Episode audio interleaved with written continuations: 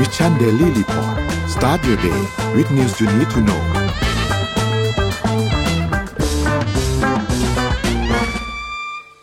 สวัสดีค่ะ ยินดีต้อนรับทุกท่านเข้าสู่ Mission Daily Report ประจำวันที่ 12 พฤษภาคม พุทธศักราช 2566 นะคะ วันนี้คุณอยู่กับพวกเราสองคน สวัสดีค่ะอ้อม สวัสดีค่ะพี่เอม ค่ะวันนี้เราก็มาเริ่มกันที่ตัวเลขเช่นเคยนะคะ ค่ะเซตค่ะ ปิดที่1,567.40จุด ติดลบ0.14%ค่ะหุ้นต่างประเทศค่ะ ดาวโจนส์ลบ1.11% NASDAQ ลบ0.18% NYSE ลบ0.75% FTSE 100ลบ0.14%แล้วก็ห่างเสงลบ0.09%ค่ะ ราคาน้ำมันดิบกันบ้างค่ะ WTI ลดลงนะคะ ตอนนี้นี่อยู่ที่ 71 US ดอลลาร์ต่อบาร์เรลลบ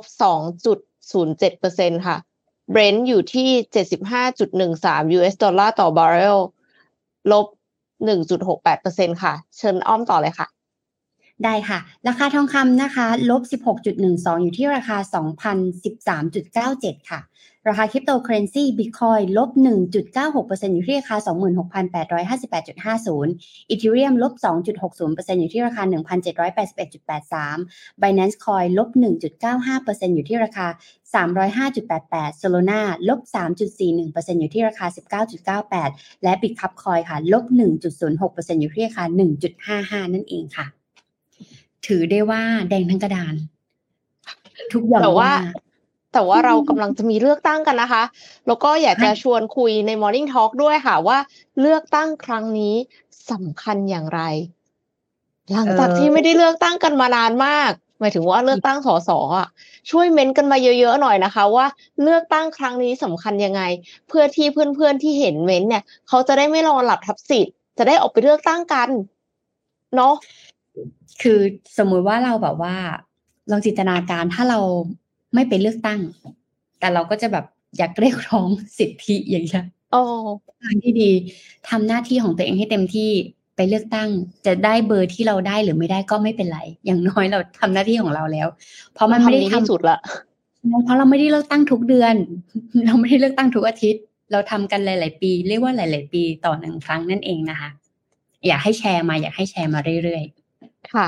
มา แชร์ Morning Talk กันนะคะ ว่าเลือกตั้งครั้งนี้สำคัญยังไงค่ะ เอ็มขอพาไปที่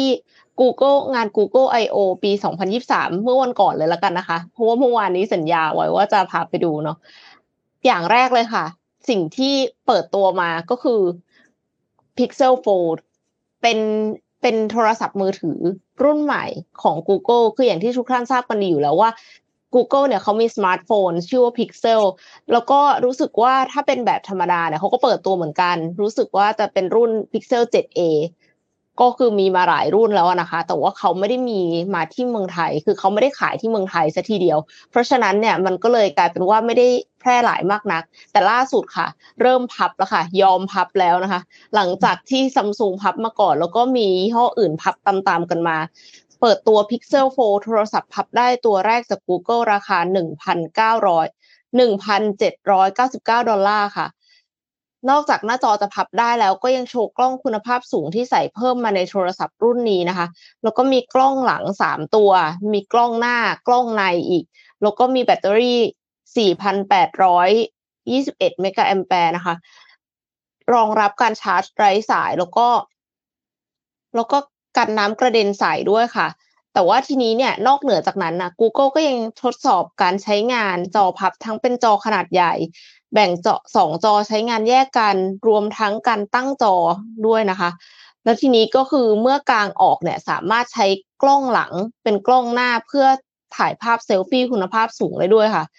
แล้วก็มี Google Translate ด้วย อันนี้คือเด็ดมากๆ สามารถแสดงคำแปลออกไปยังหน้าจอด้านนอกได้ โดยที่ ตัวเราเห็นอีกภาษาหนึ่งของหน้าจอด้านในคือเหมือนกับว่าถือไว้ แล้วก็คือช่วยสื่อสารระหว่างคนที่ใช้สองภาษาได้นะคะ ภาษาหนึ่งอยู่ข้างนี้อีกภาษาหนึ่งอยู่อีกข้างหนึ่งแล้วก็ Google Pixel 4เนี่ย ก็คือมีสองสี แล้วก็ราคา 1,799 ดอลลาร์ เริ่มส่งมอบจริงเดือนมิถุนายน แต่ว่าถ้าใครสั่งล่วงหน้า จะแถม Pixel Watch ให้ฟรีด้วย เลือกได้ทั้งรุ่น Wi-Fi แล้วก็ LTE ค่ะ แต่ว่านอกเหนือจากนั้นเนี่ย Google ประกาศ เยอะมากๆเลยนะคะ ในงาน Google I.O. ที่ผ่านมาเนี่ยคือคลิปที่มันเป็นไลฟ์จริง ๆอะมันสามชั่วโมงครึ่ง แต่ว่ามันมีช่วงที่เขานับถอยหลังรอ น่าจะประมาณเจ็ดสิบห้านาที Google เนี่ยประกาศปรับดีไซน์แอปตัวเองบน Android กว่า 50 ตัว เพื่อที่จะให้รองรับแท็บเล็ตและ Pixel 4 ค่ะ นึกสภาพไหมคะอ้อม ปกติแล้วเวลาคนที่ทำแอปอะ ก็จะต้องมานั่งคิดว่า โอเค มันจะ compatible กับอะไรบ้าง โอเค iOS อะ iPhone รุ่นใหม่ล่าสุด แล้วเสร็จแล้วก็ Galaxy S23 คือต้องคิดว่าคนที่ใช้แอปเราอะ เขามักจะใช้โทรศัพท์อะไรจะได้ทำ UI ให้มันเหมาะสมใช่ปะแล้วเสร็จแล้วตอนเนี้ยก็คือมีปัญหาอยู่ตรงที่ว่าคนที่ใช้โทรศัพท์แบบเนี้ยค่ะ เขารู้สึกว่า UI มันไม่เหมาะ UI ของแอปส่วนใหญ่ที่เขาใช้อะ คือแบบ เอ้า ก็เห็นไม่เต็มจออยู่ดี เพราะว่า เขาไม่ได้ดีไซน์มาเพื่อสิ่งนี้ ถ้าอย่างนั้นฉันจะใช้อันใหญ่ไปทำไม Google เขาก็เลยบอกว่า ตอนนี้เขาจะปรับดีไซน์แอปตัวเอง บน Android กว่า 50 ตัวเพื่อที่จะให้รองรับจอใหญ่ของแท็บเล็ตและ Pixel Fold ค่ะ อย่างเช่น Chrome YouTube Gmail Google Drive Google Podcast Sound Recorder YouTube Kids Google Authenticator แต่ว่านอกจากแอปของตัวเองแล้ว Google ก็ยังประกาศชื่อแอป partner อื่นที่จะปรับด้วยนะคะ ก็คือ Minecraft Disney Plus Spotify Candy Crush Peloton Calm ก็คือจะรองรับหน้าจอด้วย ก็ไม่แน่ใจเหมือนกันว่า Developer อิสระรายอื่นๆหมายถึงว่าเป็นแบบบริษัทอื่น ๆ รายเล็ก ๆ เนี่ยจะปรับตัวด้วยหรือเปล่า เพราะว่าตอนนี้เนี่ยมันก็มีหลายเจ้าแล้วที่ทำหน้าจอไซส์ประมาณนี้ออกมาค่ะ แต่ว่านอกเหนือจากนั้นสิ่งที่ตื่นเต้นกว่า แต่ว่าอาจจะเหมือนกับไม่ได้ว่าเข้าถึงได้สำหรับทุกคนขนาดนั้นคือ Google เปิดตัวโมเดล Palm 2 ค่ะ เป็น AI ที่รองรับกว่า 100 ภาษา Palm 2 เนี่ยเป็นปัญญาประดิษฐ์ขนาดใหญ่รุ่นล่าสุดที่ Google ระบุว่าเป็นโมเดลที่ดีที่สุดในตอนนี้ คือเขาบอกว่าดีที่สุดไม่ได้หมายความว่าใหญ่ที่สุด เขาบอกว่าไม่ได้จำเป็นจะต้องใหญ่ที่สุดถึงจะดีที่สุด เราก็ไม่ยอมระบุขนาดโมเดลของตัวเองค่ะและการที่ Palm Palm 2 เนี่ยขนาดเล็กกว่าก็เป็นข้อดี เพราะว่า run ได้เร็วกว่า แล้วก็มีประสิทธิภาพสูงกว่า โดยมีฟีเจอร์สำคัญ 3 ด้านก็คือ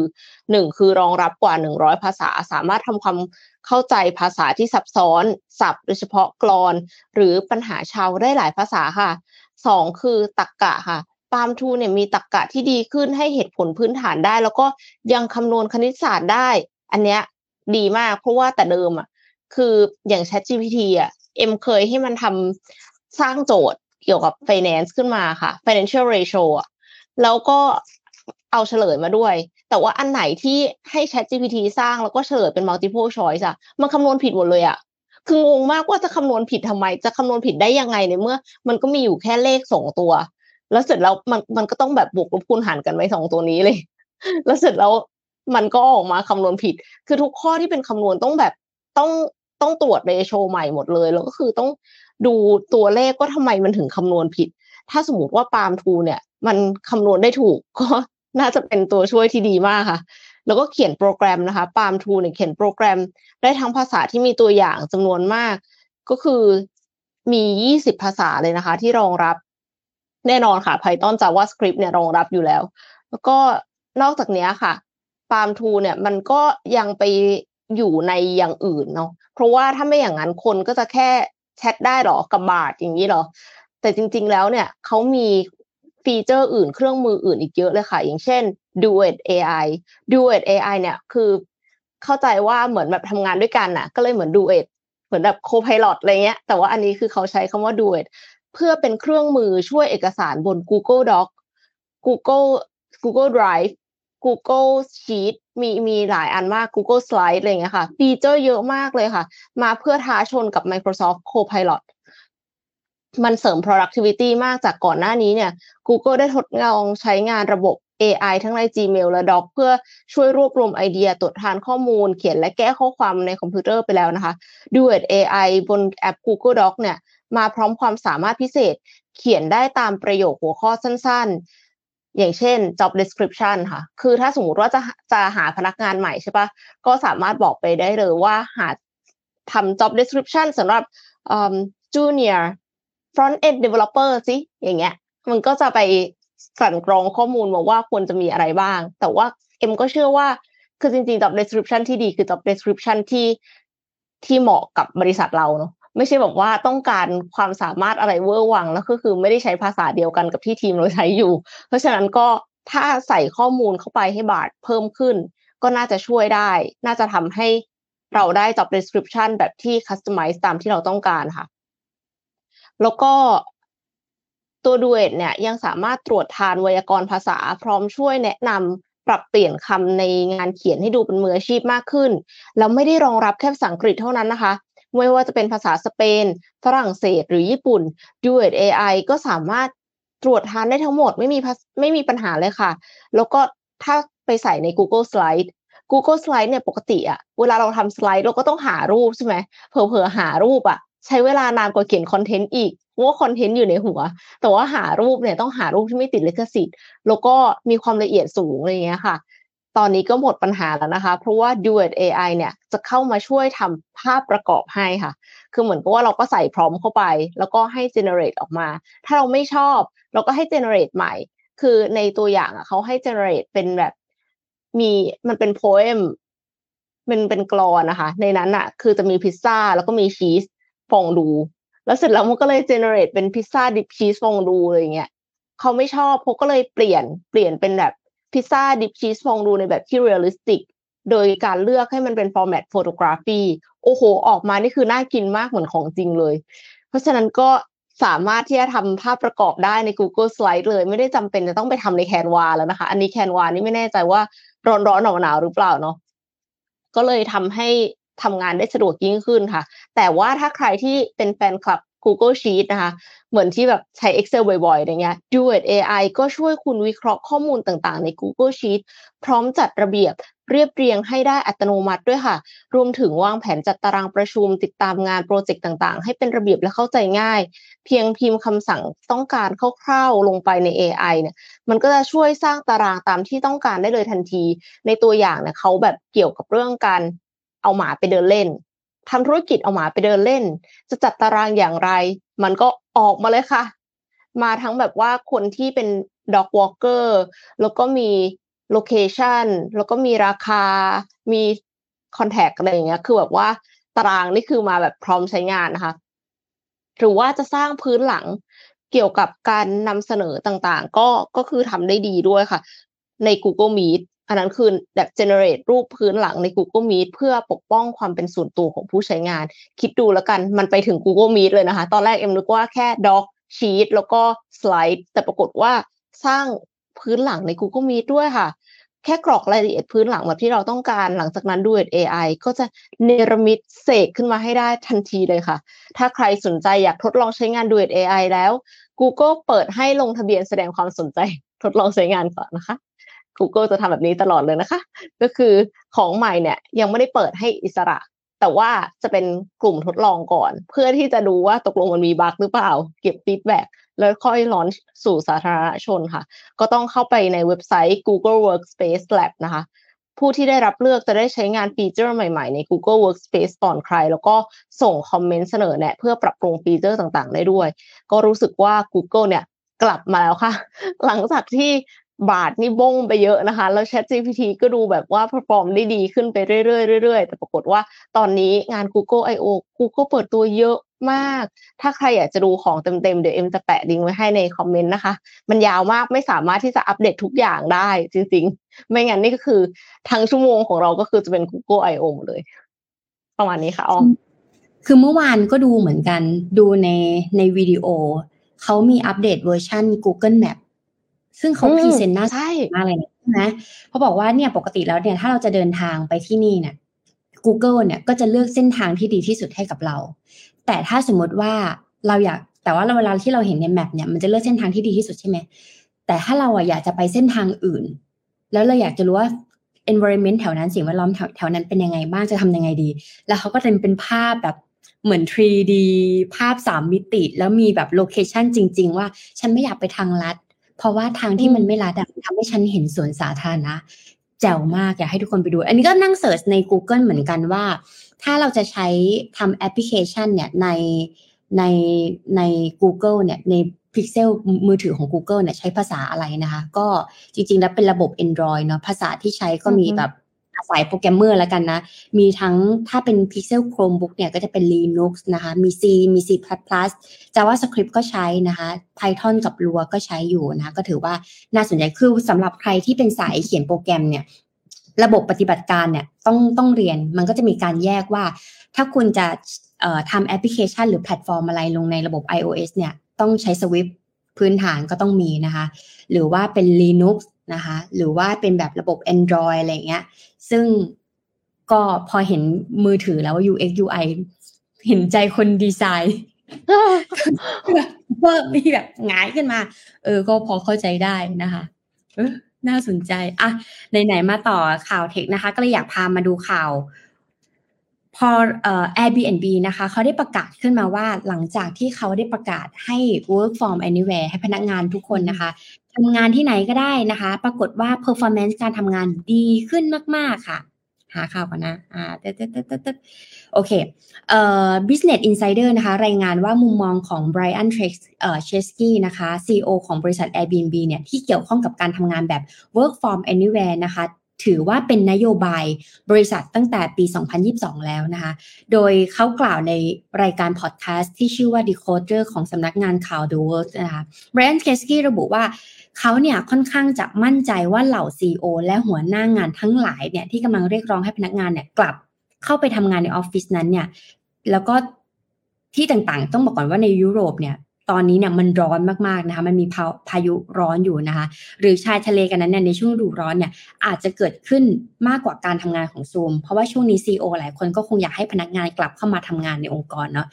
ทาง CEO ของ Airbnb เนี่ยก็เลยคอมเพลว่า และรู้หรือเปล่าว่า Airbnb เนี่ยใช้ work from anywhere แบบร้อยเปอร์เซ็นเลยนะ เราจะมาดูกันว่ามันจะ performance เป็นยังไงกันบ้างนะคะ คราวนี้เนี่ยการ work from anywhere เนี่ย ทาง Airbnb ทำก่อนโควิดด้วยซ้ำก่อนที่จะมีโควิด เพราะว่าเขาแน่นอนแหละ Airbnb มันมีทั่วโลกเนาะแถมมีโปรแกรมเมอร์ทั่วโลกด้วยมีคนดูแลมี host ทั่วโลกด้วยนะคะการทำงานแบบ work from anywhere มันมีก่อนที่จะมีโควิดอยู่แล้วด้วยซ้ำนะคะ คราวนี้เนี่ยเมื่อปีที่แล้วนะคะ Airbnb ได้ออกมาประกาศให้พนักงานทุกคนสามารถทำงานแบบ work from anywhere ได้ โดย CEO เนี่ยระบุว่าเป็นช่วงระยะเวลา 2 ปีที่พนักงาน Airbnb เนี่ยมี productivity สูงสุด ตลอดการตลอดประวัติการทำงานของบริษัท อ่าสองปีที่ผ่านมา new high ตลอดเลยนะคะ โดยมีรายงานว่านโยบายนี้ของ Airbnb เนี่ยทำให้มีคนเข้ามาดูตำแหน่งงานของ Airbnb เนี่ยมากถึง 8 0 0แสนครั้งในทันทีหลังจากประกาศนโยบายดังกล่าวนะคะเชสกี้เนี่ยระบุว่าเขาไม่คิดว่ามนุษย์เนี่ยที่ทำงานนะจำเป็นจะต้องเจอเพื่อนร่วมงานในทุกๆวันของปี โดยพนักงงาน Airbnb เนี่ยจะพบปะกันหนึ่งครั้งต่อหนึ่งไตรมาสนะคะ แล้วด้วยส่วนตัวของ CEO ท่านนี้เนี่ยก็เชื่อมั่นอย่าง อย่างอย่างเชื่อว่านะคะพนักงานจะมี productivity เพิ่มขึ้น ถ้าทำงานแบบ work from anywhere เขายังเปรียบเทียบอีกว่าเขาไม่ต้องการที่จะสร้างออฟฟิศให้เป็นเหมือนในภาพยนตร์อย่าง Wall E ที่ทุกคนเนี่ยมองแต่จอของตัวเองโดยที่จะไม่ปฏิสัมพันธ์กับใครเลย ในปัจจุบันนะคะออฟฟิศของซานฟรานซิสโกเนี่ยมีพื้นที่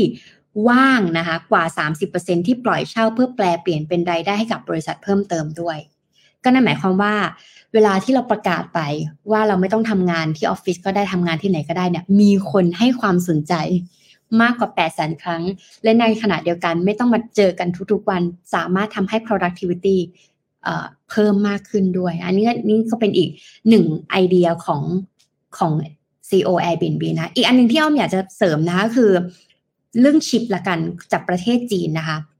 ล่าสุดค่ะสำนักงานข่าวนะ South China Morning Post นะคะ รายงานว่าตัวเลขการนำเข้าของเซมิคอนดักเตอร์ของจีน ลดลงอย่างต่อเนื่องนะคะ เป็นระยะเวลาประมาณ 4 เดือนติดต่อกันนับตั้งแต่ปี 2023 นะสาเหตุมาจากแรงกดดันของมาตรการการกีดกันการค้าของสหรัฐค่ะ โดยจีนนะคะนำเข้าเซมิคอนดักเตอร์จำนวน 146,800 ล้านชิ้นนะคะ ระหว่างเดือนมกราคมจนถึงเมษายนที่ผ่านมานี้นะคะ นั่นถือว่าลดลงกว่า 21.1%จากช่วงเวลาเดียวกันของปีที่แล้วค่ะ หลังจากที่ก่อนหน้านี้นะคะ ตลาดเซมิคอนดักเตอร์เนี่ยต้องประสบกับภาวะขาดแคลนจากวิกฤตการแพร่ระบาดของโควิดแต่ก็ปรับตัวดีขึ้นมาจนถึงปี 2023 นะคะ ที่ภาวะขาดแคลนเซมิคอนดักเตอร์ได้ยุติลงแล้วเนี่ยอย่างไรก็ตามสถานการณ์ในจีนก็ยังไม่ปรับตัวดีขึ้นตามตลาดแรงกดดันของสหรัฐ ที่รุนแรงขึ้นตั้งแต่ปี 2023 นี้นะคะ จนทำให้จีนไม่สามารถที่จะนำเข้าเซมิคอนดักเตอร์จาก 3 ชาติเอเชีย อย่างเช่น เกาหลีใต้ ญี่ปุ่น และไต้หวันได้อีกต่อไปค่ะทั้งนี้นะคะเมื่อเดือนมกราคมที่ผ่านมานะคะรัฐบาลสหรัฐเนี่ยได้ออกคำสั่งระงับการสั่ง ระงับการส่งออกเซมิคอนดักเตอร์ไปยังประเทศจีน ซึ่งมุ่งเป้าไปที่การลดทอนประสิทธิภาพของจีนในการเข้าถึงเซมิคอนดักเตอร์ค่ะเพราะว่าเซมิคอนดักเตอร์มันเริ่มมีรุ่นใหม่ๆนะสหรัฐเนี่ยก็อยากจะกีดกันตรงนี้ด้วยนะจนเป็นเหตุให้เกิดตัวเลขการนำเข้าที่ลดลงที่อ้อมได้พูดไปเมื่อกี้นะคะก็ต้องจับตาดูกันต่อไปนะคะ ว่าการกีดกันทางการค้าของสองชาตินี้เนี่ยจะส่งผลให้เกิดความตึงเครียดใด ๆ เกิดขึ้นมาอีกนอกเหนือจากตลาดของเซมิคอนดักเตอร์นั่นเองค่ะ ค่ะเอ่อตะกี้นี้อ้อมพูดถึงเรื่องของ work from anywhere Airbnb เนี่ยเขาน่าจะส่งเสริม work from anywhere เพราะว่ารายได้เขาเยอะขึ้นหรือเปล่านะ หมายถึงว่าถ้าสมมติว่าบริษัทเทคอื่นๆอะเขาให้บริษัทให้พนักงานสามารถ work from anywhere ได้ พนักงานส่วนใหญ่ก็คงไม่ได้อยากจะไปนั่งในห้องโรงแรมแคบๆใช่ไหมคะแต่ว่าอยากจะไปเปลี่ยนบรรยากาศที่ใหม่ ๆ ก็คือเช่าบ้านเนาะเพราะว่าบ้านมักจะมีอุปกรณ์แบบ workstation อะเพื่อที่จะให้คนนั่งทำงานสบายอยู่แล้วเพราะเจ้าของบ้านแต่เดิมตอนที่เขาอยู่บ้านเขาก็ต้องทำงานใช่ไหมอาจจะมีเก้าอี้ ergonomics คือ คือน่าจะพร้อมกว่าโรงแรมเยอะค่ะ ทีนี้เมืองไทยเองก็ workcation กันได้เหมือนกัน มีหลายคนที่ บริษัทเนี่ยอนุญาตให้ออกไปทำงานที่ไหนก็ได้ บางวันในสัปดาห์ อาจจะไม่ได้ถึงขนาดแบบเอ็กซ์ตรีมมากแบบมาเจอกันแค่ครั้งเดียวต่อไตรมาสแบบ Airbnb นะคะ ดังนั้นทททค่ะเขาก็เลยจัดแคมเปญการท่องเที่ยวกระตุ้นวันธรรมดาเที่ยวไปทำงานไปค่ะ เมื่อวันที่ 11 พฤษภาคมนะคะ เมื่อวานนี้เนี่ยรองผู้ว่าการรองผู้ว่าการด้านการตลาดในประเทศ การท่องเที่ยวแห่งประเทศไทย ททท นางสาวถาปณีเกียรติไพบูลแถลงข่าวเปิดตัวแคมเปญ Workation Thailand 100 ร้อยเดียวเที่ยวได้งานค่ะ Workation Thailand ร้อยเดียวเที่ยวได้งาน ขานรับนโยบายส่งเสริมการทำงานนอกสถานที่ของภาครัฐ เพื่อส่งเสริมการตลาดและก็กระตุ้นให้เกิดการเดินทางภายในประเทศและพักค้างคืนในวันธรรมดาค่ะ โดยนำเสนอสินค้าและบริการด้านการท่องเที่ยวในราคาเพียง 100 บาทค่ะถูกมากนะคะ ผ่านเว็บไซต์ workationthailand.com จอกกลุ่มนักท่องเที่ยวดิจิทัลโนแมดแล้วก็ Remote Worker ค่ะ การปรับเปลี่ยนรูปแบบการทำงานจาก work from home เป็น work from anywhere หรือ workation ซึ่งเป็นการทำงานจากประชุมแล้วก็สั่งสรรค์ได้จากทุกพื้นที่จนกลายเป็นที่นิยมในกลุ่มนักท่องเที่ยวทั่วโลก รวมถึงหน่วยงานภาครัฐและเอกชนในประเทศไทย เริ่มมาปรับใช้ส่งเสริมบรรยากาศการทำงานให้มีประสิทธิภาพเพิ่มขึ้นเขาคงคิดเหมือน Airbnb เลยว่าพอทำงานนอกสถานที่ได้เนี่ยเพิ่มประสิทธิภาพนะคะ แคมเปญดังกล่าวเนี่ยทรทก็ยังได้จับมือร่วมกับพันธมิตรในอุตสาหกรรมท่องเที่ยวค่ะ เช่น สมาพันธ์ธุรกิจนำเที่ยว สมาคมผู้ประกอบการนำเที่ยวไทย สมาคมไทยบริการท่องเที่ยว สมาคมธุรกิจท่องเที่ยวภายในประเทศ ผ่านเว็บไซต์ workationthailand.com เนี่ยนะคะ มันก็จะมี voucher ค่ะ voucher สำหรับสินค้าและบริการด้านการท่องเที่ยวเนี่ยราคา 100 บาท เสนอขายในวันที่มีโปรโมชั่น double day ค่ะหกเดือนหกค่ะเจ็ดเดือนเจ็ดแปดเดือนแปดแล้วก็เก้าเดือนเก้าค่ะ ประกอบไปด้วยโรงแรมที่พักอาทิโรงแรมในเครือเซนทาร่าสีพันวาและกีมาลาโอ้โหอย่างหรูเลยนะคะ ไม่แน่ใจว่าร้อยหนึ่งนี่คือได้อะไรนะคะ ได้น้ำหนึ่งแก้วหรือเปล่า เดี๋ยวต้องเข้าไปดู แล้วก็มีประเภทยานพาหนะค่ะ อาทิสายการบินแอร์เอเชียไรฟ์ฮับแล้วก็บริษัทขนส่ง ก็คือบขสนะคะ ประเภทร้านอาหารอาทิ Black Canyon Barbecue Plaza แล้วก็ Chester Grill ค่ะ ประเภทแพ็กเกจท่องเที่ยวและกิจกรรมท่องเที่ยวอาทิ Safari World Oasis Spa แล้วก็ Sea Life Bangkok นะคะนอกจากนี้เนี่ยก็ยังมีการนำเสนอสิทธิพิเศษและส่วนลดจากสถานประกอบการชั้นนำมากมายลดสูงสุดถึง 80%เพื่อช่วยลดค่าใช้จ่ายในการเดินทางให้กับนักท่องเที่ยวค่ะ โดยเฉพาะกลุ่มเป้าหมายอย่าง Digital Nomad แล้วก็ remote worker ที่มีพฤติกรรมการท่องเที่ยวพร้อมทำงาน และมีการพักค้างคืนในวันธรรมดานะคะ รวมทั้งสนับสนุนผู้ประกอบการการท่องเที่ยว ให้กระตุ้นการเดินทางภายในประเทศ ผลักดันเป้าหมายภาพรวมการท่องเที่ยวปี 2566 สำหรับตลาดในประเทศสร้างรายได้แปดแสนแปดหมื่นล้านบาทค่ะ ผู้สนใจก็สามารถศึกษารายละเอียดเพิ่มเติมได้นะคะ ที่เดี๋ยวแปะลิงก์ไว้ให้ค่ะ แล้วก็ สนใจแล้วนะคะ ตอนนี้เพราะว่ารู้สึกว่าโอ้โหโปรมันแรงมากค่ะ ร้อยเดียวเที่ยวแล้วก็ได้งานด้วยนะคะออมสนใจไหมคะคือเห็นแต่ละที่อะร้อยเดียวไม่พอจ้ะเอาง่ายๆสี่พันวาเนี่ย น้ำแก้วหนึ่งก็ไม่ต่ำกว่าสามร้อยห้าสิบแล้วอะอ้าวถ้าอย่างนั้นถ้าถ้าสมมติว่าได้น้ำแก้วหนึ่งก็คือถือว่าคุ้มแล้วเพราะว่าเราได้เข้าไปถ่ายรูปในนั้น คือศรีพันวาถ้าเกิดใครเคยไปอะจะรู้ว่าเข้าไปแล้วเหมือน เหมือนสร้างโลกใหม่เลยนั้นนะเพราะว่ากว่าจะเข้าไปข้างในก็อยู่ตรงนั้น ไม่ได้ออกมาข้างนอก แต่ว่า facility ทุกอย่างครบนะคะ ก็ ก็ดีแล้วที่เริ่มต้น อ่า บางทีการทดลองก็เริ่มจากสิ่งเล็กๆ น้อยๆนี่แหละ เราอาจจะได้เห็น solution ใหม่ๆ ในการทำเพราะว่าอย่างต่างประเทศ เช่น ถ้าจำไม่ผิดไม่มั่นใจว่าไต้หวันหรือเปล่าที่แจกเงินให้กับนักท่องเที่ยว แต่คิดว่าตอนนั้นที่แจกอะ่ะ ไม่น่าจะเกินห้าพันบาทสี่พันถึงห้าพันบาทเนี่ยค่ะเพื่อกระตุ้นการท่องเที่ยวในประเทศอะไรเงี้ยแต่ว่าของเมืองไทยก็ ไม่มั่นใจว่าหนึ่งร้อยบาทใช้ได้กี่ครั้งต่อปี เช่น สมมติว่าหนึ่งร้อยบาทอาจจะใช้สักสิบครั้งก็จะเป็นหนึ่งพันบาทอะไรเงี้ยต่อรอบอะไรเงี้ยค่ะอะไหนๆก็มานี่แล้วก็มาพูดเรื่องเงินเงินก็เลยอยากจะพามาเรื่องเงินเรื่องหนึ่งแต่เป็นไอเดียของมหาวิทยาลัยจีนนะคะ ที่เขาเนี่ยกำลังจะทำ Data ขึ้นมา เพื่อดูว่า เอ๊นักศึกษาที่อยู่ในมหาลัยเขาเนี่ยเขามีปัญหาด้านการเงินหรือเปล่าเออโดยการวิเคราะห์ด้วยบัตรโรงอาหารค่ะ พร้อมแล้วก็พร้อมกับจะช่วยเหลือสนับสนุน support นะคะ รายได้ในการให้บัตรค่าอาหารเพิ่มกับนักศึกษา เดี๋ยวเรามาดูกันว่าเขามีวิธีคิดและมี solution ในการทำงานยังไงบ้างนะคะมหาวิทยาลัยวิทยาศาสตร์และเทคโนโลยีหูหนานนะคะ ได้รับ ได้มีสื่อนะคะเข้าไปสัมภาษณ์นะคะ แล้วก็พอไปสัมภาษณ์เนี่ยก็ถือว่าเป็นมุมมองที่ดีนะคะก็อยากจะเอามาแชร์กันนะคะ โดยการที่ทางมหาวิทยาลัยเนี่ยได้นำข้อมูลการใช้บัตรโรงอาหารของนักศึกษา มาวิเคราะห์ และระบุตัวนักศึกษาที่มีปัญหาทางการเงินได้กว่า 2,000 คนค่ะ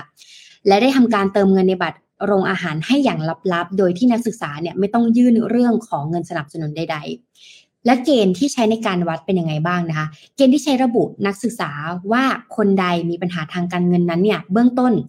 ดูจากความสม่ำเสมอในการเข้ามาซื้ออาหารที่โรงอาหารของมหาวิทยาลัย และยอดเงินที่ใช้จ่ายค่ะ เพราะว่ามันเป็นคือคนเราต้องกินข้าวเนาะไม่กินข้าวก็ไม่ได้ดังนั้นเนี่ยมันเป็นสแต็กที่มันค่อนข้างจะชัวร์มากที่สุดในแต่ละวันนะคะ หากพบว่าแล้วก็เอาบัตรโรงอาหารของนักศึกษามาวิเคราะห์นะคะ และระบุตัวนักศึกษานะคะ เสร็จปุ๊บเนี่ย เขาก็จะดูจากความสม่ำเสมอในการเข้ามาซื้ออาหารที่โรงอาหารของมหาวิทยาลัย และยอดเงินที่ใช้จ่าย หากพบว่ามีการกินอาหารที่โรงอาหารเป็นประจำแต่มียอดเงินใช้จ่ายน้อยกว่าปกติอ่ามากนะคะก็จะถูกจัดอยู่ในกลุ่มที่จะได้รับเงินสนับสนุน อันนี้คือข้อสันนิษฐานข้อที่หนึ่งในการทำ Data นะคะสองนะคะเงินก้อนนี้เนี่ยจะมอบให้ปีละสี่ครั้ง ในเดือนมีนาคมพฤษภาคม กันยายน และพฤศจิกายนค่ะ ก็เป็นช่วงระยะเวลาในการเปิดเทอมนั่นเองนะคะ ซึ่งรวมเป็นงบประมาณปีละ 5 ล้านบาทต่อปีค่ะ อาจารย์ท่านหนึ่งนะคะ ของมหาวิทยาลัยกล่าวว่านักเรียนที่มีฐานะยากจนจำนวนหนึ่งนะคะ ไม่ค่อยกล้าจะยื่นเรื่องของเงินช่วยเหลือจากมหาวิทยาลัยด้วยเหตุผลบางประการนะคะ ดังนั้นเนี่ยการช่วยเหลือเช่นนี้จึงเป็นการช่วยอย่างแท้จริง โดยที่ยังรักษา ศักดิ์ศรีของนักศึกษาได้ด้วยนะคะ พร้อมเสริมว่าข้อมูลชี้ให้เห็นว่ามีนักศึกษาที่กินที่โรงอาหารวันละสามมื้อ แต่ใช้เงินไปกับการซื้ออาหารเฉลี่ยต่ำกว่า 11 หยวน หรือราวๆ 55 บาทต่อวันค่ะ กินสามมื้อแต่ว่าจ่าย 55 บาทต่อวัน ข้อข้อสันนิษฐานมันก็เลยน่าสนใจคราวนี้สำนักงานที่เกี่ยวข้องกับฝ่ายกิจการนักศึกษานะคะ ก็จะเป็นผู้ตรวจสอบว่าผู้เข้าเกณฑ์ที่มีฐานะ ผู้เข้าเกณฑ์เนี่ยมีฐานะยากจนจริงหรือไม่นะคะหากมาจากครอบครัวที่ยากจนอะข้อสันนิษฐานเพิ่มอีกข้อหนึ่งนะหากมาจากครอบครัวที่ยากจนทางมหาวิทยาลัยเนี่ยจะโอนเงินบัตรโรงอาหารให้ 200 หยวนหรือราวๆ1,000 บาทนะคะส่วนผู้ที่ไม่ใช่นักศึกษานักเรียนด้อยโอกาส แต่มีรายรายจ่ายเฉลี่ยต่อมื้อต่ำกว่าเกณฑ์คือบ้านก็อาจจะไม่ได้ยากจนมากๆ แต่ว่าเฉลี่ยจ่าย ต่อมื้อเนี่ยต่ำกว่ามาตรฐานนะคะ ก็จะได้รับเงินช่วยเหลือเท่ากันก็คือ 1,000 บาท อีกทั้งจะดำเนินการช่วยเหลือเพิ่มเติมหากตรวจสอบ และพบว่านักศึกษารายใดกำลังเผชิญปัญหาทางการเงินอันหนักหน่วง ก็จะสามารถมีทางครูอาจารย์เนี่ยเข้าไปช่วยสนับสนุนเพิ่มเติมนะหรือว่าหารายได้หรือว่าหางานให้กับนักศึกษาท่านนี้นะคะ ทั้งนี้มหาวิทยาลัยหูหนานนะคะไม่ใช่สถาบันศึกษาแห่งแรกที่ทำเช่นนี้มีทำมาแล้ว เพราะเมื่อประมาณปี 2 ปีก่อนนะคะมีหลายสถาบันในจีนก็เริ่มใช้วิธีการนี้ เช่น มหาวิทยาลัยอู่ฮั่นนะคะเป็นหนานจิง University of Post and Telecommunication นะคะแล้วก็หูหูหนาเอ่อ University of Science and Technology นะคะ แล้วก็ไม่น่าเชื่อ แต่ก็ต้องเชื่อว่าวิธีการคิดแบบนี้มัน workเพราะว่านักศึกษาทุกคนเนี่ยจะต้องมีการเติมเงินในบัตรอ่าแล้วก็มีการใช้จ่ายมาเลยมี Data ที่สามารถจะคาดการได้ว่าความน่าจะเป็นคือ มีเงินใช้ไหมมีเงินพอหรือเปล่าอ๋อกินตั้งสามมื้อ แต่ว่ากินสามมื้อเนี่ยวันหนึ่งจ่ายแค่ห้าสิบห้าบาท นักศึกษาคนนี้ไหวไหม เข้าไปดูแบ็กกราวที่ บ้านที่บ้านฐานะเป็นยังไงโอเค ถ้าเห็นสถานการณ์แบบนี้แล้ว ผลลัพธ์ถือว่าใช่ให้หยอดเงินไป 4 เดือนนี้นะคะ ตอนที่พูดไปนะแต่ว่านักศึกษาคนไหนมีค่าใช้จ่ายในการกินข้าวแต่ละมื้อต่ำแต่ว่าฐานะครอบครัวก็ยังโอเคอยู่ก็จะแอบให้ด้วยเหมือนกัน อันเนี้ยถือว่าเป็นโครงการที่ดีที่ใช้ Data ได้อย่างถูกต้อง จากแค่บัตรโรงอาหารนั่นเองค่ะ แล้วก็ถูกอะจริงๆแล้วเพราะว่าอะไรรู้ไหม อาหารในโรงอาหารนะถูกกว่าข้างนอกอยู่แล้ว ใช่ ใช่ คือเหมือนโรงโรงเรียนนะคะ หรือนักเอ่อมหาลัยเนี่ย เวลาเขาเขาแทบจะไม่คิดค่าเช่ากับกับคนที่มาทำอาหารนะเราก็เลยจะได้อาหารที่ถูกกว่าข้างนอกมากๆอะ แต่ถ้าถูกกว่าข้างนอกมากๆ และเด็กยังประหยัดมากๆ นั่นหมายความว่ามันอาจจะมีปัญหาทางการเงินทางด้านอื่นเนี่ยเขาก็เลยอยากมา support ตรงเรื่องนี้ก็ถือว่าเป็นไอเดียที่น่าสนใจ อืมน่าสนใจมากค่ะ แต่ว่าทีเนี้ยก็คือหมายถึงว่านักศึกษาที่มาจากฐานะปกติอะหมายถึงว่าครอบครัวเขาฐานะปกติ แต่ว่าเขาใช้เงินน้อยก็ได้รับเงินสนับสนุนด้วย อันนี้ก็คือดีมากเลยคนที่ประหยัดก็ยังได้รับเงินสนับสนุนด้วยนะคะไม่อยากจะเก็บมันเงินเออให้ให้ให้กินให้ถูกโภชนาการเถอะอย่าตะหนีขนาดนั้นเลยอะไรอย่างนี้เนาะบางทีอาจจะแบบว่าเหมือนกับกินแต่แป้งกับผักอะไรเงี้ยไม่ได้กินเนื้อสัตว์หรือเปล่าเพราะว่าคือพยายามจะประหยัดไงอืม อืมอืมโอ้ชอบชอบชอบอันนี้อะค่ะ พาไปต่อที่จีนอีกเรื่องหนึ่งแล้วกันนะคะ อันนี้ก็เป็นข่าวที่ค่อนข้างสั้น แต่ว่า แต่ว่าอาจจะกระทบคนไทยนิดหน่อยนะคะสำนักข่าวซินหัวค่ะ สื่อทางการของจีนเนี่ยเขาบอกว่ามีงานวิจัยชี้ว่าหนุ่มเสพกัญชาติดคือเสี่ยงผู้ป่วยอืมจิตเภทสูงค่ะ รายงานอ้างวารสาร Psychological Medicine ที่เผยแพร่ผลการศึกษาเมื่อวันที่ 4 พฤษภาคมที่ผ่านมาโดยระบุว่าคนหนุ่มผู้มีปัญหาการเสพกัญชาเนี่ยมีความเสี่ยงป่วยโรคจิตเภทเพิ่มขึ้นค่ะ การศึกษาข้างต้นได้วิเคราะห์ ข้อมูลประวัติสุขภาพของประชาชนในเดนมาร์กมากกว่า 6 ล้านคน ซึ่งครอบคลุมระยะเวลากว่า 50 ปี เพื่อประเมินสัดส่วน การ เกิดผู้ป่วยจิตเภท อันมีต้นตอมาจากภาวะปัญหาการเสพกัญชาในระดับประชากรอะสื่อจีนนะ แต่ว่างานวิจัยเนี่ยเป็นของเดนมาร์กนะคะ คณะนักวิจัยพบหลักฐานชัดเจนที่บ่งชี้ความเชื่อมโยงระหว่างการผู้มีปัญหาการเสพกัญชากับโรคจิตเภท ในหมู่ผู้ชายและผู้หญิง ซึ่งความเชื่อมโยงเนี่ยเกิดในหมู่คนที่เป็นผู้ชายมากกว่า ซึ่งเป็นผู้ชายที่อายุน้อยนะคะ ในแบบจำลองทางสถิติระบุว่าการหลีกเลี่ยงการเสพกัญชา อาจช่วยป้องกันการเกิดโรคจิตเภทในผู้ชายอายุ 21-30 ปี มากถึงร้อยละ 30 ค่ะ คือถ้าไม่เสพกัญชาเนี่ย โอกาสที่จะเกิดโรคจิตเภทในคนที่เสพกัญชามากกว่าคนที่ไม่เสพกันเดี๋ยวนะคะ ขอโทษค่ะ ถ้าอายุถ้าเป็นผู้ชายอายุ 21 ปีถึง 30 ปีเนี่ย คนหนึ่งเสพกัญชา อีกคนหนึ่งไม่เสพกัญชาเนี่ย โอกาสเป็นโรคจิตเภทต่างกัน30%นะคะ เพราะฉะนั้นเนี่ยก็ใครที่ใช้กัญชาอยู่ก็ต้องระวังนะคะ ก็คือไม่แน่ใจเหมือนกันว่า แต่ละท่านคิดว่ายังไงบ้าง เพราะว่าประเทศไทยเองก็มีเสรีกัญชาเนาะอืม ไม่แน่ใจว่าคิดเห็นยังไงกับงานวิจัยนี้เห็นด้วยหรือไม่เห็นด้วย แสดงความคิดเห็นกันมาหน่อยนะคะ คือก่อนหน้านี้เนี่ย คือตอนนี้อ้อมอยู่เชียงใหม่ โอ้ร้านกัญชาเปิดเยอะมาก แทบจะเหมือนเซเว่นอีเลเว่นเดินไปก็เจอ เดินไปก็เจอแล้วก็เดินไปก็เจออะไรเงี้ย สิ่งที่เกิดขึ้นคือก่อนหน้าเนี้ยตอนที่ยังไม่เปิดกัญชาเสรีเนี่ยเรามักจะได้ยินสำหรับคนที่ผู้สูงอายุที่เขาใช้กัญชามาเขาก็จะไม่ไม่ค่อยเป็นโรคอะไรหรือแบบ ไม่ค่อยเขา happy มั้งเหมือนมีพอเราเสพไปแล้วมันก็จะมีความสุขมั้ง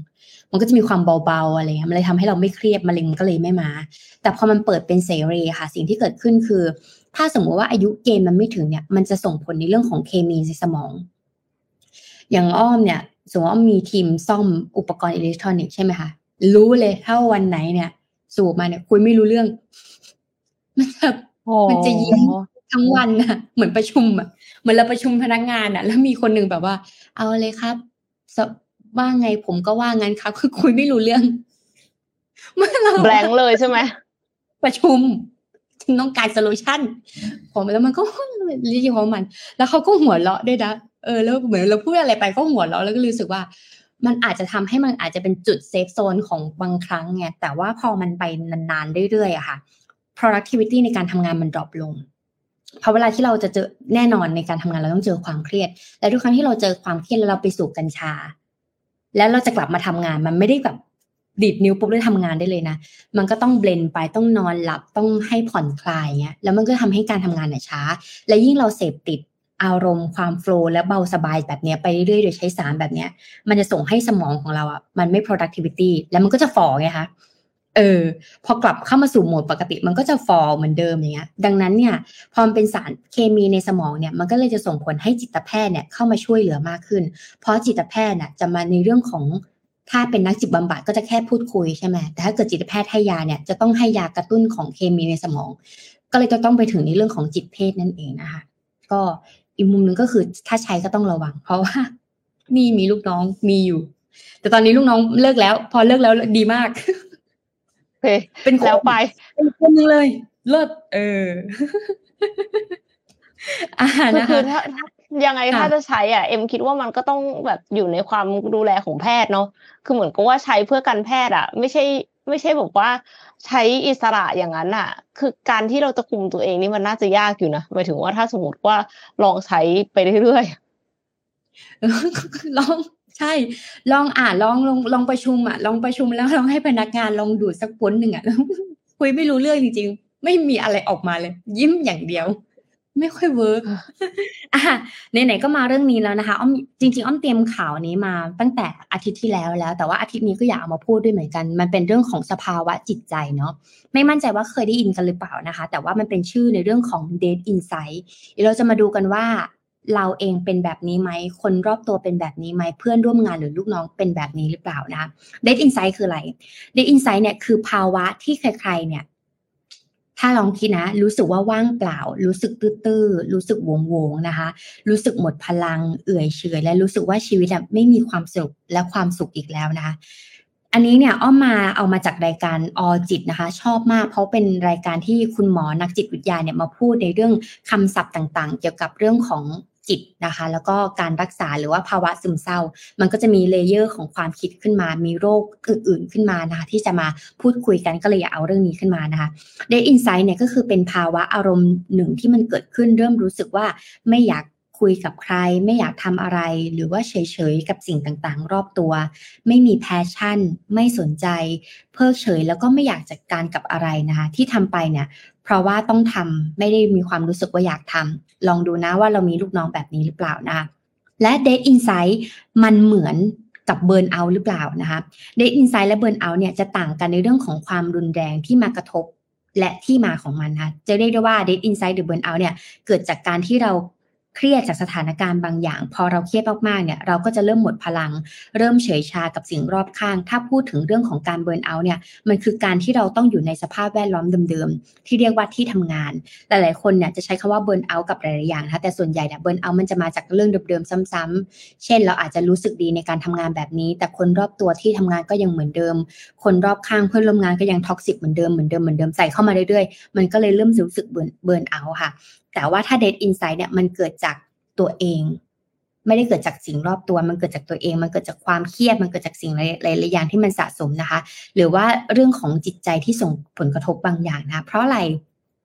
เพราะว่าเวลาที่มีอะไรมากระทบจิตใจเราเนี่ย หรือว่ามาทำอะไรเราเนี่ย เราจะมีอยู่ 3 อย่างที่เรา action นะคะ อย่าง basic เนาะ อย่างแรกคือเราจะสู้กับนะคะ บางคนมีเวลามีความเครียดมากๆเนี่ย เราก็จะมีการแสดงออกด้วยการตอบโต้หรือด่ามาแล้วก็ด่ากลับ เครียดมาก็เครียดกลับ ใส่ฉันมาฉันก็ใส่เธอกลับเนี่ยกับแบบที่สองถ้ามีอะไรมาใส่เรามากๆเนี่ยเราก็จะถอยหนีหรือว่ายอมแพ้ดีกว่าแบบที่สามนะคะ บางคนเนี่ยใช้วิธีการในรูปแบบของ Date Insight คือเฉยๆถ้าใครมาว่าอะไรเราเราก็เฉยๆนิ่งๆเออ ไม่รู้จะทำอะไรก็ อืม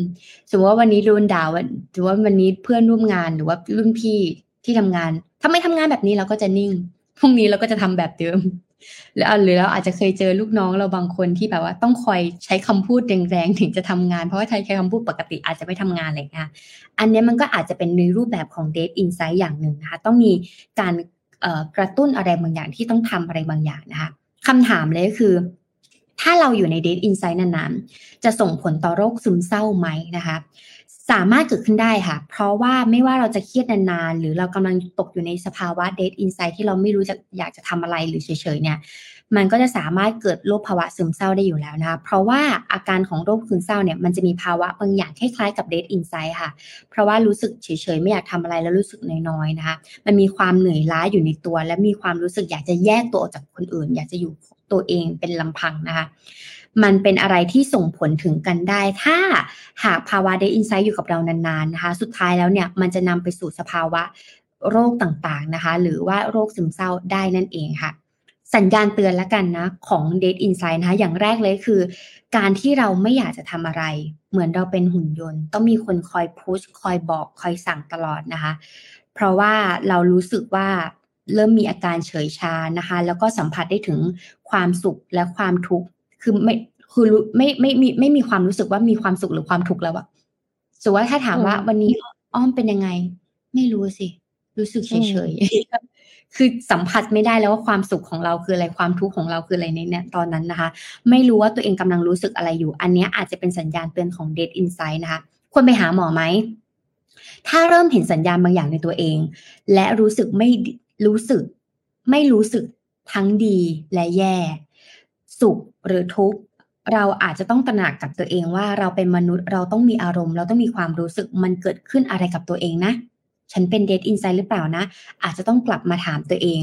หากถามตัวเองแล้วได้คำตอบ อาจจะลองจัดการกับตัวเองก่อนว่าอะโอเค ฉันรู้สึกว่าฉันเริ่มไม่มีความรู้สึกลองไปหากิจกรรมอะไรที่เรารู้สึกว่าเราแฮปปี้เราชอบปลูกต้นไม้เรากลับไปปลูกต้นไม้ สิ่งที่เราเคยทำแล้วรู้สึก แฮปปี้ลองกลับไปทำดูนะคะ ลองจัดการอะไรกับตัวเองบางอย่างก่อนนะคะ การเอาตัวเองออกไปจากตรงนี้จะช่วยได้หรือเปล่า ลองหาสาเหตุเพื่อทำให้ตัวเองเกิดความเปลี่ยนแปลงที่ดีขึ้นนะคะ แต่ถ้าเมื่อไหร่ก็ตามที่เราจัดการกับตัวเองไม่ได้เฉยๆชาๆนะคะ และเริ่มรู้สึกกระทบกับสิ่งรอบตัวไม่ว่าจะเป็นการเรียน การทำงาน ความสัมพันธ์กับคนรอบข้าง อันนี้อาจจะ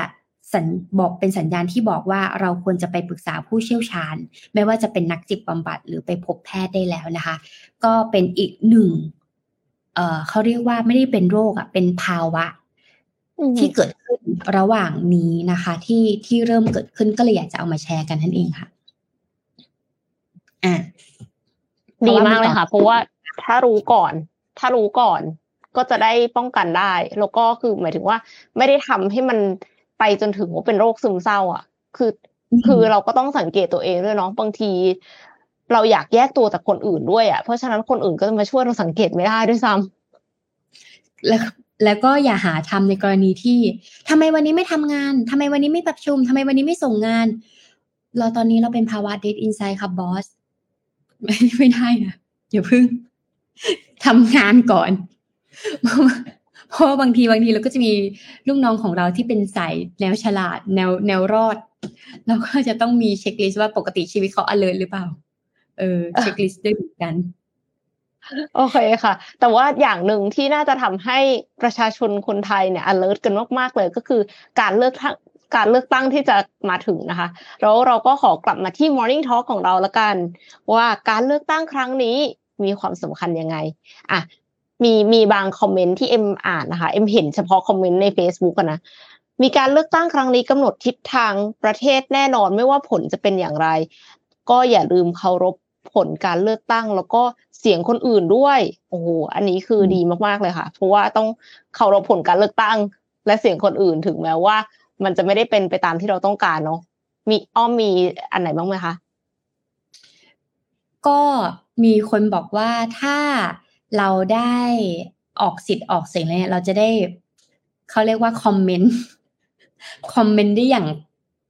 ได้อย่างร้อยเปอร์เซ็นต์อะเออกับรัฐบาลในรุ่นใหม่ที่จะเกิดขึ้น พูดได้เต็มปากเพราะว่าเราเป็นคนเลือกเอง หรือว่าเราไปทำหน้าที่ของเราแล้ว เพราะฉะนั้นเราทวงสิทธิ์ได้ ถูกต้องใช่ค่ะ แล้วก็อีกมุมหนึ่งเลยก็คือ พอมันมีข่าวเลือกตั้งเยอะๆเนี่ยมันก็จะมีหลาย ๆ ประเด็นเกิดขึ้นมานะคะ แต่มันก็อย่างที่บอกแหละเวลาเรื่องของการเมืองเนี่ยเขาเรียกว่าอะไรนะ ศาสนากับการเมืองเนี่ยมันเป็นเรื่องเซนซิทีฟเพราะฉะนั้นช่วงนี้ถ้าจะพูดอะไรกับใครเนี่ยก็ก็ก็ก็ก็ลองดูว่ามันมันเหมาะไหมอะไรเงี้ยค่ะโดยส่วนตัวเห็น เพราะว่าเดี๋ยวนี้เรามีโซเชียลมีเดียไงเรามีการออกสิทธิ์มุมมองความคิดของเราในโซเชียลมีเดียเยอะก็ก็อยากจะแบบ ลองลองเขาเรียกว่าอะไรถ้าจะพูดนี่ก็คือ จะพูดอะไรก็ระวังหน่อย อะง่าย ๆ นั่นเองค่ะเอ่อมีมีคนบอกว่าการเลือกตั้งเราจะเป็นผู้เลือกให้เปลี่ยน หรือจะต้องจำยอมบังคับให้เปลี่ยนขึ้นอยู่กับว่าเราเนี่ยรักษาสิทธิ์ในการเลือกไว้หรือเปล่า ควรภูมิใจที่ได้เลือก แล้วก็ทำหน้าที่ตามกฎหมายของตัวเองค่ะ แล้วก็มีคนบอกว่า ลงคะแนนสำคัญมากค่ะ อยากให้ อะไรใหม่ๆ อยากเห็นความเปลี่ยนแปลง บอกที่บ้านไว้ว่าจะไปรอลงคะแนนแต่เช้าไปลงคะแนนกันนะคะ แล้วก็มีอีกอันนึงค่ะ บอกว่า เลือกตั้งสำคัญค่ะ ดิฉันเปลี่ยนถิ่นฐานมาเป็นการใช้สิทธิ์เลือกตั้งครั้งแรกที่นี่ลุ้นกับวันอาทิตย์นี้มากๆ อยากเห็นทีมบริหารบ้านเมืองใหม่ ๆ จริง เราก็อยากเห็นอะไรเปลี่ยนแปลงใหม่ๆแล้วเรารู้สึกว่าปีนี้เนี่ยเป็นปีที่เลือกเขาเรียกว่าการเลือกตั้งครั้งรัฐบาลใหม่ชุดนี้เป็นอะไรที่แบบ วัยรุ่นให้ความสนใจเยอะ อืมไม่ใช่เรื่องของการหาเสียงด้วยหน้าตาหรือคอนเทนต์อะไรนะ แต่เรามีความรู้สึกว่า วัยรุ่นอยากจะออกเสียงออกสิทธิ์มากขึ้น เพราะว่าเขาก็คือเขาอยู่ประเทศนี้เนาะเขาก็อยากที่จะรักษาสิทธิของเขาให้มากที่สุดรู้สึกว่าวัยรุ่นก็ก็ให้ความสนใจเหมือนกัน อืแต่ว่าทีนี้ถ้าใครที่อยากจะไปเลือกตั้งละ แต่ว่ายังไม่ได้เช็คสิทธิ์ของตัวเองนะคะ ขอขอ เล่าให้ฟังถึงสเต็ปตอนนี้นะคะ ว่าการการเลือกตั้งเนี่ยจะต้องเตรียมตัวก่อนไปถึงเขตนะคะสถานที่เลือกตั้งโดยที่ผู้มีสิทธิ์เลือกตั้งเนี่ยเช็คสิทธิ์เลือกตั้ง สถานที่และหน่วยเลือกตั้งรวมถึงลำดับที่ในบัญชีของตนเอง แล้วก็อย่าลืมพกบัตรประจำตัวประชาชน หรือเอกสารราชการที่ออกให้ แล้วก็มีเลขบัตรประจำตัวประชาชน 13 หลักไปด้วย เช่น หนังสือเดินทางใบขับขี่ หรือว่าจะโหลดแอป ThaiID เพื่อแสดงบัตรประจำตัวประชาชนแบบอิเล็กทรอนิกส์ก็ได้ เช็คสิทธิ์ได้นะคะ ที่เดี๋ยวเดี๋ยวจะแปะลิงก์ไว้ให้นะคะ อย่าลืมเช็คเบอร์พรรคการเมืองเพื่อเลือกสสแบบบัญชีรายชื่อ หรือว่าบัตรสีเขียว และเบอร์ผู้สมัครสสแบบแบ่งเขต บัตรสีม่วง ของเขตที่เรามีสิทธิ์เลือกตั้งด้วยนะคะ เพราะว่าคือบางทีอะบางคนอาจจะอยู่ที่หนึ่งแต่ว่าชื่อของตัวเองอยู่อีกที่หนึ่งอะ และเห็นป้ายหาเสียงของของเขตที่ตัวเองอยู่อะค่ะ แล้วคิดว่าจะไปเลือกคนเนี้ย เขตนี้ แต่ปรากฏว่าเราชื่อเราอยู่อีกที่หนึ่งไปจำเบอร์ผิด ทีนี้ก็มีปัญหาเหมือนกันนะคะ ก็สามารถเช็คเบอร์สอสอได้ค่ะ แล้วก็พอไปถึงเขตสถานที่เลือกตั้งในวันที่ 14 พฤษภาคมนี้นะคะ ก็คือตรงไปที่หน้าหน่วยเลือกตั้งที่ตนมีสิทธิ์ แล้วก็เช็คที่บอร์ดหน้าหน่วยได้อีกครั้งว่ามีชื่อสกุลและลำดับที่ในบัญชี ของตัวเองอยู่หรือไม่ ก่อนที่จะแสดงตนกับเจ้าหน้าที่เพื่อใช้สิทธิ์เลือกตั้งค่ะ คูหาเนี่ยเปิดตั้งแต่8โมงเช้านะคะ จนถึง5โมงเย็นถ้าแสดงตัวที่หน่วยเลือกตั้งตอนห้าโมงเย็นก็ยังสามารถใช้สิทธิ์เลือกตั้งได้ แต่ห้าโมงหนึ่งนาทีก็คือไม่ได้แล้วนะคะ เพราะฉะนั้นเนี่ยอย่ารอบินเมย์ค่ะ ไปใช้สิทธิ์ตั้งแต่เช้าเลยนะคะ จะได้จะได้ชัวร์ๆเนาะเพราะว่าถ้าคนเยอะเนี่ยรอคิวไปรอคิวมา กลายเป็นว่าไม่ได้ใช้สิทธิ์ก็จะเสียเที่ยวนะคะ แล้วก็ตอนที่แสดงตนกับเจ้าหน้าที่เนี่ยก็คือแจ้งลำดับที่ในใบรายชื่อของเราเลยค่ะ แล้วก็ยื่นบัตรประชาชนจะได้เร็วนะคะ แล้วสถานที่ก็คืออะโอเค บัตรประชาชนหรือว่าเอกสารที่ราชการออกให้ค่ะ บัตรประชาชนที่หมดอายุแล้วก็ใช้ได้นะคะ คืออย่าคิดว่าแบบเฮ้ยบัตรประชาชนหมดอายุแล้วฉันแบบไม่มีสิทธิ์ไปเลือกตั้งไม่ใช่ใช้ได้ เมื่อเจ้าหน้าที่ผู้ตรวจสอบและยืนยัน พบชื่อแล้วก็คือให้ตรวจสอบข้อมูลว่าถูกต้องหรือไม่ แล้วเราก็ลายเซ็นนะคะลงลายเซ็นเป็นหลักฐานว่ามาใช้สิทธิ์จริงค่ะ รับบัตรเลือกตั้งกับเจ้าหน้าที่นะคะ และเสร็จแล้ว หลังจากนั้นก็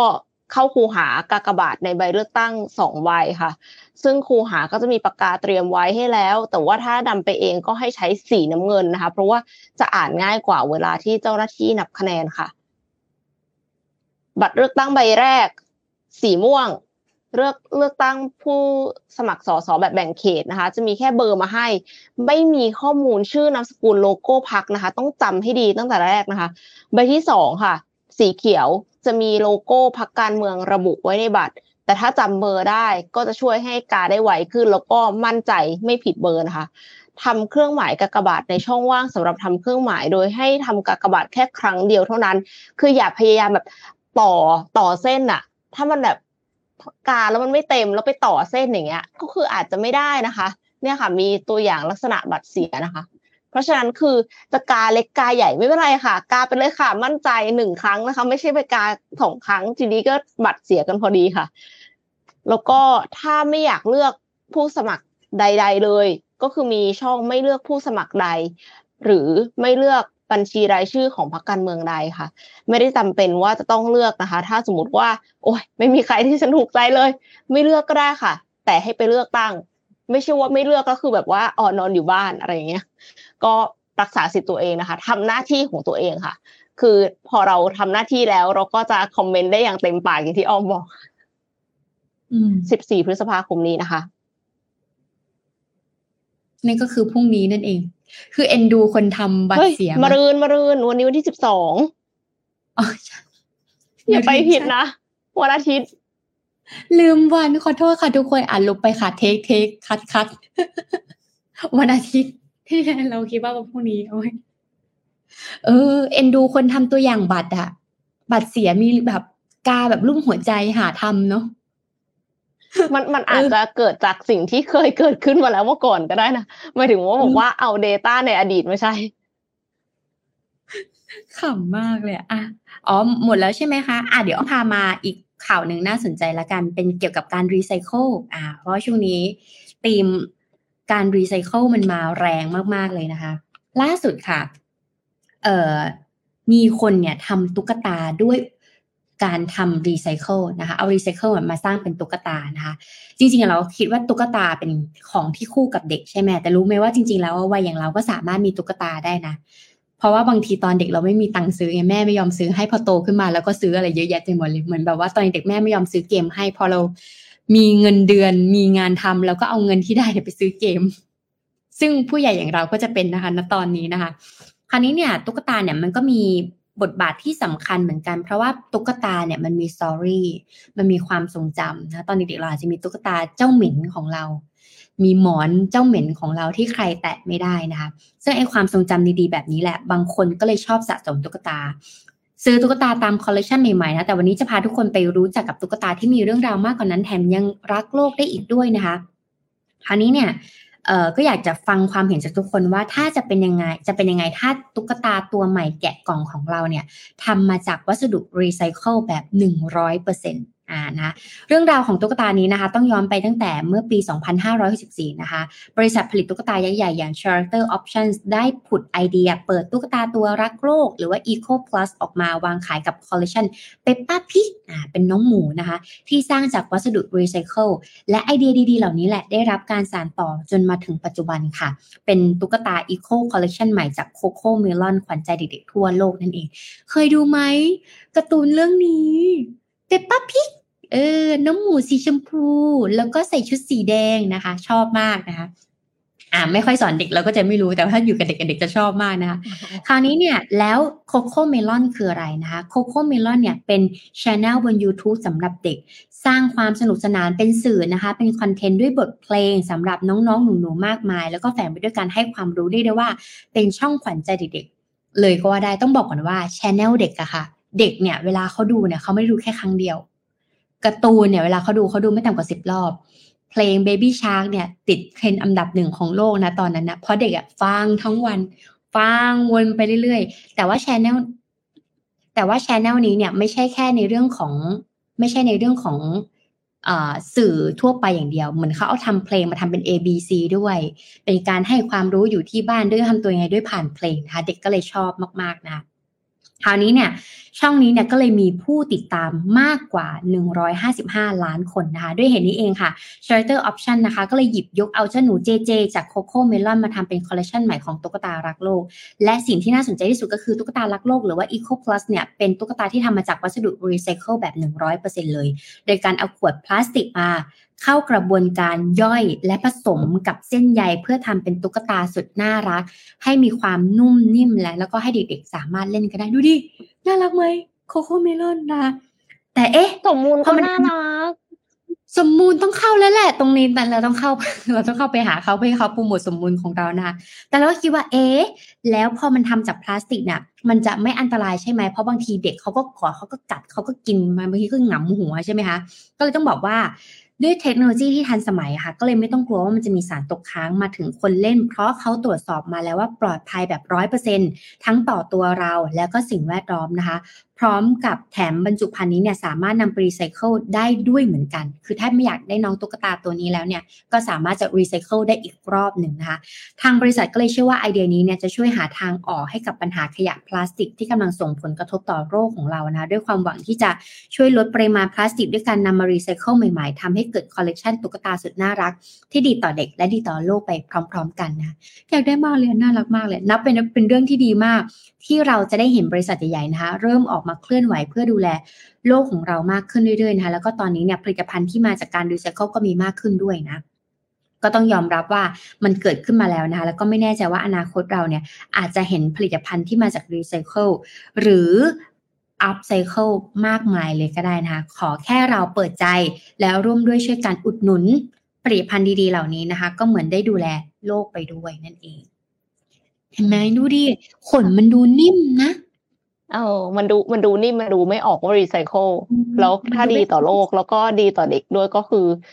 ก็คือดีมากๆค่ะอะเอ็มขอพาไปข่าวสุดท้ายคือพอดีตะกี้เนี้ย ลืมอัปเดตไปอย่างหนึ่งซึ่งถ้าเป็นนักการตลาดเนี่ย มันสำคัญกับคุณมาก ๆ เลยค่ะ เพราะว่า Google นะคะ ประกาศฟีเจอร์ทดลองให้ Google Search เพิ่ม generative AI ช่วยตอบคำถามผู้ใช้งาน คือเหมือน Bing อะในใน Edge อะค่ะ แต่ว่าอันนี้คือเป็นของ Google โดยแทบไม่ต้องกดเข้าไปดูลิงก์ในรายการค้นหาเลยค่ะ พื้นที่แสดงผลของ generative AI เนี่ยจะอยู่ใต้กล่องการค้นหา แล้วก็เหนือลิงก์แรก แถมแสดงผลเกือบเต็มหน้าจอค่ะ ทีนี้ก็คือกำลังกลุ้มใจอยู่ว่าคนที่อุตส่าห์ทำ SEO ไปนานๆอะ เพื่อที่จะให้ Search เราขึ้นมาเป็นอันดับต้นๆ จะทำยังไงนะ เพราะว่ากลายเป็นว่าเขาถามคำถาม แล้ว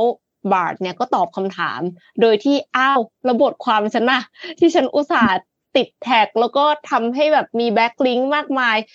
ขึ้น Search อันดับต้นๆ เป็น Organic Search เนี่ยก็ลำบากนะคะ ทีนี้สิ่งที่ AI เข้ามาช่วยตอบคำถามมีอะไรบ้าง ก็จะมีทั้งการสรุปประเด็นนำเสนอลิงก์ข้อมูลเพิ่มเติม แล้วก็อาจหยิบเอาวิดีโอที่เกี่ยวข้องมาแสดงผลให้กับ ยุคสมัย ซึ่งก็คือเป็นวิดีโอสั้นแบบแนวตั้งด้วยนะคะ หากผู้ใช้ต้องการข้อมูลเพิ่มเติม สามารถกดปุ่ม ask a follow up เพื่อเพื่อถาม follow up questions กับบอท ต่อเนื่องได้ โดยบอทจะเข้าใจในสิ่งที่เราค้นหามาก่อนด้วยค่ะ Google เนี่ยเขายังบอกว่าฟีเจอร์ generative AI ยังเข้าใจข้อมูลสินค้าจำนวน 3.5 หมื่นล้านรายการจาก Google Shopping Graph ด้วยนะคะทำให้บอทเข้าใจข้อมูลสินค้า แล้วก็ช่วยคัดเลือกสินค้าที่เราต้องการมาแนะนำให้ด้วยส่วนในแง่ประเด็นที่ว่า traffic คนเข้าเว็บจะหายไปไหม Google เนี่ยเขายืนยันว่าการแสดงลิงก์จะคงอยู่ต่อไป เพื่อให้การแสดง โฆษณา หน้าผลการค้นหาเนี่ยก็ยังจะมีอยู่เช่นเดิมคือ SEM ยังอยู่นะคะ ยังสามารถจ่ายตังค์เพื่อที่จะให้ Google เนี่ยเขา display ลิงก์ของเราแรก ๆ อยู่ฟีเจอร์เนี้ยมีชื่ออย่างเป็นทางการว่า Search Generative Experience ยังมีสถานะการทดลองในระบบ Search Labs ทั้งบนเดสก์ท็อปแล้วก็แอปมือถือ ผู้ใช้เนี่ยต้องเปิดใช้งานเอง แล้วก็ยังจำกัดในสหรัฐอเมริกาเท่านั้น แต่ว่าเมืองไทยเอ็มว่าไม่นานเกินรอค่ะ เพราะฉะนั้นนักการตลาดคะตอนนี้เนี่ยคุณ alert ได้แล้วนะคะ คุณห้าม dead inside นะคะ ไม่งั้นคุณจะ dead จริง ๆ นะคะ ดังนั้นก็ต้องดูว่าตกลงยังไงต่อ มันจะเหลือแค่ SEM ไหม แล้ว SEO เนี่ยมันจะถอยฉากลงไปแบบ มีความสำคัญน้อยลงไปหรือเปล่าตอนนี้เนี่ยต้องกลับมาโฟกัสว่าเราจะต้องทำกลยุทธ์การตลาดเปลี่ยนแปลงไปขนาดไหน ไอ้ที่จ่ายเอเจนซี่ไปนี่คุณจะยังใช้อยู่หรือเปล่าหรือว่าหยุดไว้ก่อนอะไรอย่างเงี้ยค่ะ ก็ ข่าวใหญ่มากค่ะ จริง ๆ เพราะว่า generative AI เนี่ยอาจจะทำให้คนนะ search แบบ search ปกติน้อยลง แต่ว่าไปถามบาทแทนแล้วเสร็จแล้วไอสิ่งที่เราอุตส่าห์คิดว่าเราจะโปรโมทบทความที่เป็นที่ popular viral เมื่อปีที่แล้ว จนถึงปีนี้ก็จะมีคนเข้ามาเยอะอาจจะไม่ใช่อย่างนั้นแล้วค่ะ ประมาณนี้ค่ะ คือสมัยเมื่อประมาณสิบปีที่แล้วเนี่ยสำหรับสาย digital marketing อะค่ะ ถ้าเราอยากให้บทความของเราอะอยู่หน้าแรกใน Google Search โดยที่เราไม่จ่ายตังค์สักบาทเลยเนี่ยจะต้องเขียนบทความภายใน 2 ปีไม่ต่ำกว่า 500 บทความ แต่ต้องเป็นบทความที่ใช้ key search จริงๆนะทำซ้ำๆอะเช่นสมมติว่าเราอาหารไทยร้านเราดีที่สุดอย่างเงี้ย เราจะต้องเขียนอย่างนั้นอะไม่ต่ำกว่า 500 บทความ หรือ 200ถึง500 บทความเพื่อให้ถึงหน้าแรก หน้าแรกโดยที่ไม่ต้อง จ่ายเงิน แต่พอแบบมันมีการแข่งขันสูงใช่ไหมมันก็เลยเริ่มมีการจ่ายเงินขึ้นมาก็เลยมีระบบเอเจนซี่นี่แหละ มาช่วยทำให้ key ในการ search เนี่ยเจอง่ายขึ้น แล้วก็เจอเราเป็นหน้าแรกๆแล้วขึ้นหน้า ad แต่พอมันเป็นแบบเนี้ย ไม่ธรรมดาแล้วนะคือกำลังต้องคิดใหม่อะยังนึกไม่ออกว่าจะทำยังไงเพราะบางที user ตอนนี้ก็เก่งกว่า ก็เก่งกว่าและมีความรู้มากขึ้นกว่าเมื่อก่อนเนี่ย เพราะตอนนี้ tech มันก็ไม่ได้ คือถ้าเราอยู่ในวงการ tech มาเรื่อยๆอะทุก ๆ ปีค่อยๆเปลี่ยนปีละประมาณสิบเปอร์เซ็นเพิ่มมาสิบเปอร์เซ็นต์อะสิบปีก็ร้อยเปอร์เซ็นต์เราก็จะมีความรู้เรื่องนั้นแล้วไงคือต้องตาม แล้วอย่างอ้อมเนี่ย คืออย่างอ้อมเรียนจบเขียนโปรแกรมมาใช่ไหมทุกวันนี้ยังใช้ได้อยู่นะไอ้ทักษะเหล่านั้นนะเพื่อนอ้อมที่จบ marketing อะมันคือคนละอย่างเลยนะผ่านไปสิบห้าไม่ได้ใช้แล้ว เออไม่ได้ใช้จริงความรู้มัน obsolete ไปแล้วค่ะ มัน เปลี่ยนไปสุดๆไปเลยอะแล้วมันไม่ได้เปลี่ยนแค่เป็นหลักปีมันเปลี่ยนทุกวันพอยิ่งเอาต้องพูดก่อนว่า พอตั้งแต่มี Chat GPT หรือตัว AI จริง AI มันก็มีมานานแล้วแหละแต่ว่าพอ Chat GPT มันเกิดขึ้นมา แค่ภายในปีนี้เองนะปี 2023อะมันโมเมนตัมมันเกิดมาปุ๊บปุ๊บปุ๊บปุ๊บปุ๊บเนี่ย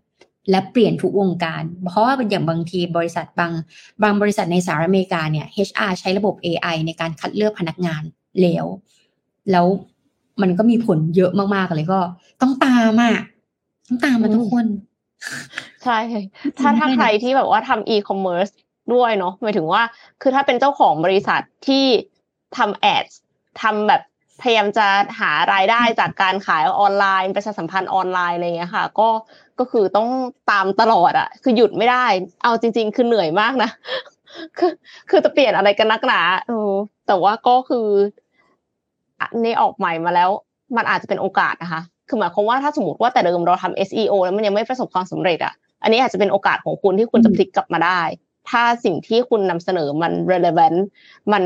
ตรงกับสิ่งที่ลูกค้าต้องการจริง ๆ แต่ว่าทีเนี้ก็ต้องไปศึกษาใหม่อีกว่าอัลกอริทึมเขาอะจะเลือกอะไรขึ้นมานำเสนอ ติดตามต่อต่อไปค่ะสำคัญคือต้องดูว่า customer journey ของเราเสพ channel ไหน เออ ในฐานะทำธุรกิจใช่ไหม